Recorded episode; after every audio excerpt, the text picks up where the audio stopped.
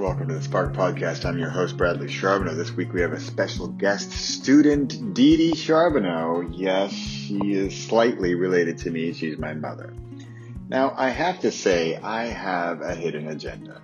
And I often have a hidden agenda, but the problem with the word hidden agenda is that it's usually a negative aspect, whereas my hidden agendas are frankly pretty positive. For example, with Spark, one of my hidden agenda items is that not only do I want the students of Spark to write a book together, my, my real dream is I would like them to record the audiobook version themselves. So to narrate their own book.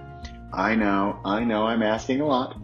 And I asked my 17 year old nieces, well, ask is a friendly term for it. I asked my 17 year old nieces to record their audiobooks. And of course, they're, they're just young enough where they said, Oh, okay. Is that a thing? Are we doing that? I said, Yeah, we're doing that. Good. And we did it. So with my mom, by the way, in Spark, the original plan was to write together with someone younger.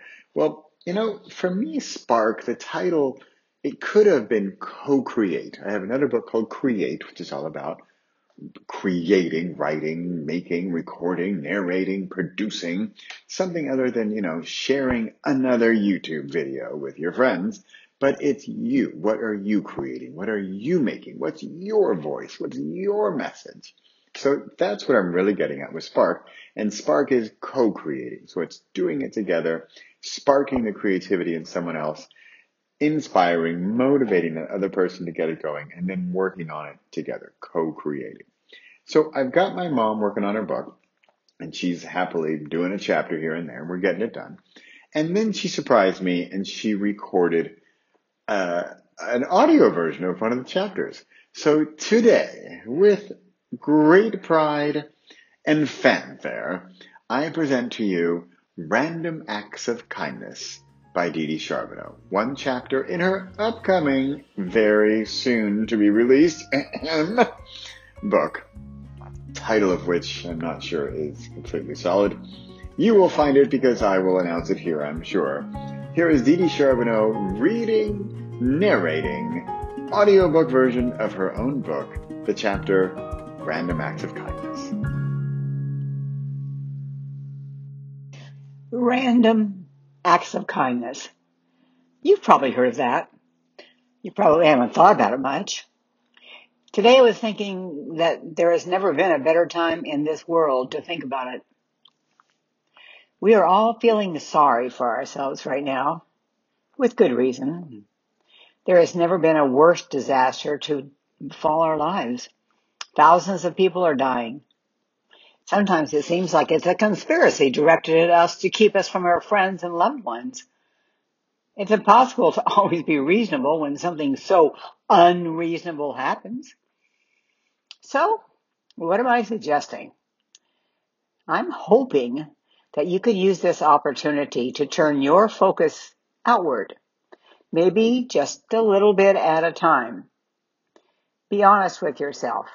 When was the last time you did something really nice for someone without being asked and without expecting a thank you or gratitude or even acknowledgement? Let me give you an example. I actually made this an assignment for my seventh graders one year.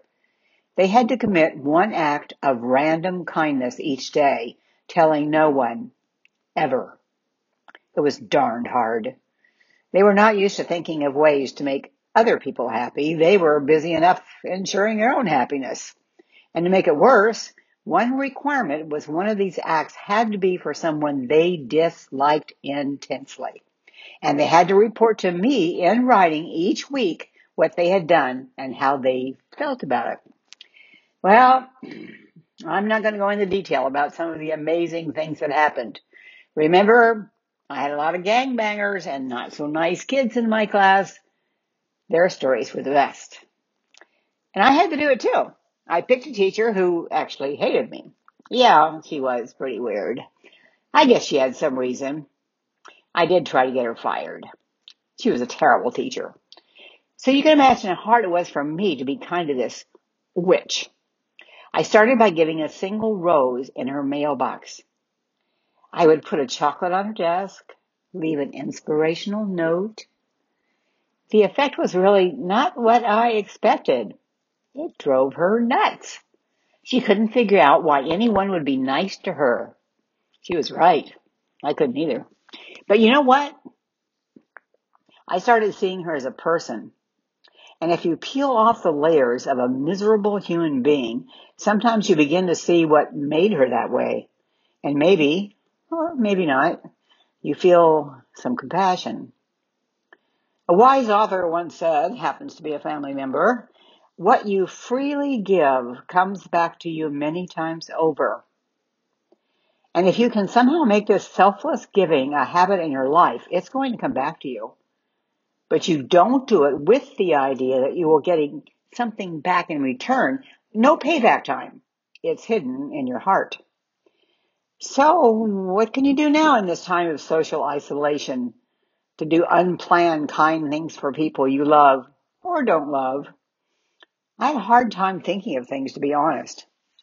Since we are isolated with our families, most of these random, unexpected acts may have to do with family members. Maybe you will think of a whole bunch of things I didn't consider. So here goes. Put a flower on your mama's pillow. Okay, to steal it from the garden. Announce you will be totally responsible for dinner next Thursday. Bake some banana bread and leave a loaf on the porch of a neighbor anonymously. Ask your dad to go on a bike ride for no reason. Surprise your family with snacks while they are watching a movie. Do the laundry without asking anyone. Fold it. Do a chore you never do. If you never wash the dishes, pick them all up after dinner and just start washing. Say yes immediately when a parent asks you to do something. Not always, just occasionally. Great shock value. Comb your mom's hair. Give your dad a shoulder massage when he's looking a little down. Choose a person from your class who doesn't have many friends. Call him or her. Make up some lame excuse if you have to. Call or text your grandmother for no reason. Pick up the dog poop in the yard. Write a note to a teacher who has helped you in some way. Just a little note of appreciation. He or she will never forget it. Okay to sign your name. Offer homework help to someone younger than you. Leave a note for your sibling under his or her pillow. Anything positive. Great basketball game today. Thanks for the homework help. Your cookies were great. I'm glad you're my sister or brother, at least today. I wish you four were here right now. I know you would be throwing suggestions at me rapid fire. The point is, kindness becomes a habit. I want all of you to be known as kind kids. Many people have come up to me and told me that my kids were nice. They were kind to others. I think I was prouder of that than any other praise someone would express. And if it does come back to you, it does come back to you. These people come back and tell you, you won't remember this, but you, one comment I will never forget. During a class reunion, maybe the 50th, so we were all over 65, a woman came up to me who, frankly, I didn't remember. She said, I was not very popular in high school and didn't have many friends. But every day when we came to school, you stopped and said hello to me. Well, I certainly didn't remember that, and I don't think I was all that popular, but I guess she thought I was. She continued, You were the reason I could start the day with a smile. I named my first child after you. I broke into tears. I am breaking into tears right now as I write this. How I wish I had known at the time what an impact a simple act of kindness could have on someone's day and life.